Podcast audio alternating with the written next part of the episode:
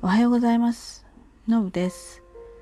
今日はですねちょっと私があのちょっと心が痛いなと思っている話をしたいと思います。まあ、コロナに関係することなのでね私が今日お話しするその子たちだけの話じゃなくて、まあ、世の中のねもうどんなもう本当に小さいお子さんからねお年寄りまで、まあ、どいろんな立場もあるのでねどんな立場の人も結構大変な思いや我慢をしているね日々ですのでね、まあ、そういった方たちのことも含めて的な感じで考えてあの聞いていただけたらなっていうふうに思います。えー、私はですね、まあ、以前にラジオでもお話ししてるかもしれないんですけれども、まあ、関東にあるある高校の、えー、部活動の講演会長をしています。でこれがもう10年目になるのかな？10年目になりますね。えー、ホームページを作ったりブログを書いたり、えー、講演会っていうものをまあだから OB とか OB のお母さんたちとかをつなぐようなそういったことそれからまあアスリートフードマイスターの資格も持っていてこの私が携わっている競技はね階級のある、えー、競技なのであの体重管理とかね結構大変なんですよ。でそういったことの栄養指導だとか、まあ、マンツーマンでね、えー、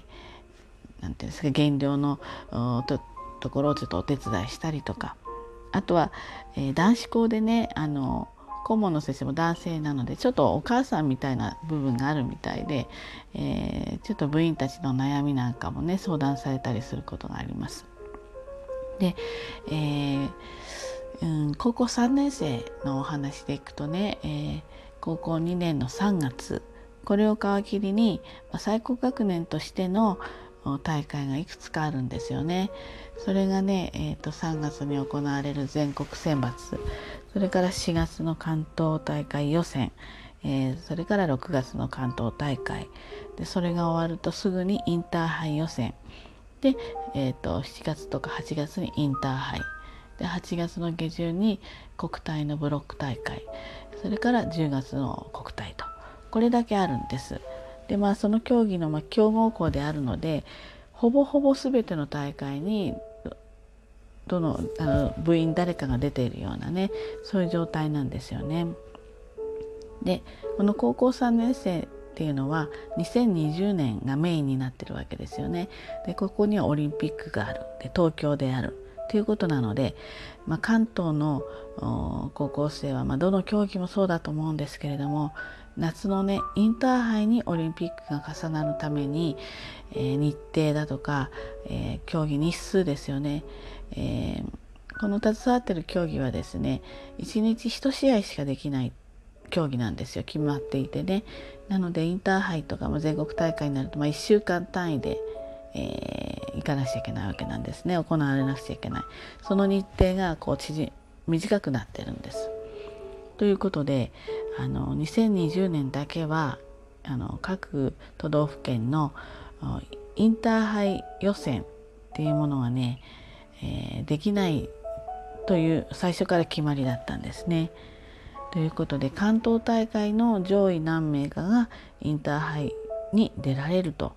いう本当にレギュラーな、えー、形でした。つまりね関東大会に出られなければあのその時点でもう引退ということになってしまうそんな状況だったんですね。ですのでちょっと割り食ってたんですそもそもが。なのにもかかわらずそしてそこにコロナが来てしまってその全国選抜大会から全ての大会がなくなってしまったんですね。であのうんこれ競技にもねよるわけですね。あのコンタクトスポーツ人と人とがこう当たるねそういうスポーツはなかなか再開ができなかったですね。で例えばテニスのように屋外で、え相手選手がネットの向こう側にいて、え密を避けられるっていうような競技の場合はねあの再開早かったですね。ですのですごく競技にもよるし、えやっぱりまあまあもう大きく言ってしまえば、まあ、ちょっと仕方のない話にはなるんですけれどもまあ、そもそも試合が全くできなかったそれから3年生は4月から、まあ、4月5月でね学校も休校になってますよね。ですので3年生として、えー、部活に携わるっていう期間が本当に短かったわけですよ。明けて6月とか本当に1ヶ月間ぐらいねあの最高学年のとして携わるっていうことでした。でまあここも仕方がない話そしてねあのまあ10月11月ぐらいに少しコロナちょっと落ち着いてきてで3年生を送る会を2月の下旬に予定していたんですね。ところが年末年始でねもうご存知のようにこれだけの感染者が爆発的に増えてしまい、えー、緊急事態宣言が出ましたね。1ヶ月でね。でまあ、1ヶ月で結局終えられずに、えー、3月の7日までという状況になってます。つまり2月の下旬に3年生を送る会を予定してたんですけれどもこれはやはり中止せざるを得なくなったんですね。飲食も伴うし、まあ、広い会場ではあるけれども、まあ、50人ぐらいの人が集まるのでねこれはちょっとあのうん状況的にはふさわしくないということでこれもここの時点でも心は痛んだんですけれどもまあ顧問の先生や役員の人たちと話し合って3月1日の卒業式の後に学校のホールで、えー、飲食なしでセレモニーをしようということで準備をしてきたんです。であのこの3年生はねやっぱりその、うん、試合に出られなかったりっていうね思いをしているので準備されるね父母の皆さんもねいつも以上に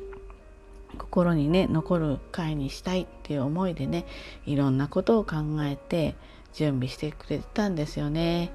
ところがこれ宣言が1ヶ月延びてしまったために宣言期間内での会ということで、まあ、学校の方針としてね、えー、全ての部活のこういった会がなくなってしまったです最近。でこれもね本当にもうやるせないですね。であのこの伝えることもね辛かったですね。で先のことあのこの日はえー、中止になりましたけどこれをいついつやりますっていうところまでまあ今決められないじゃないですか先々が分からなくてねで日程的にもまだ設定するのとても難しくて、えー、その代替のことも伝えられずに一旦これを中止とするということを伝えたのはねやはりつらかったです。あの本当に一生懸命考えていただいてその気持ちだけでもうありがたいっていう風なねあのお返事をいただいたりしたんですけれども今そんな状態ですね。で準備の人たちは準備はもうしっかり進めようとあのどこでねいつパッとやれるか分かんないからしっかり準備しておこうということであのやっていただいてますね。ということでねあの本当にこれいつどこでどういうふうにできるかわからないけれども何らかやれる方法があるんじゃないかというふうに思っているのでね、え、諦めずに日にちとかやり方とかをね、えー、模索していきたいなというふうに考えています。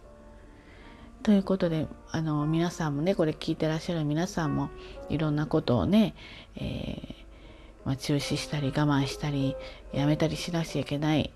あの日々が続いていると思いますけれどもあのこう無理してねあの強行してやるっていうことじゃなくてね、えー、なんとかそのチャンスを、まあ、諦めずにねあのもう仕方がないねって諦めるんじゃなくてねその子たちにとってはその時っていうのは一度しかないことなので、えー、模索していろんなやりようを考えてね、えー、なんとか、えー、形にしていってほしいなっていうふうに思っています。ということで今日は全然まとまらないですけれども私の心のね今中のお話をしてみました。ということでね今日も一日ね頑張ってまいりましょう。じゃあねバイバイバイ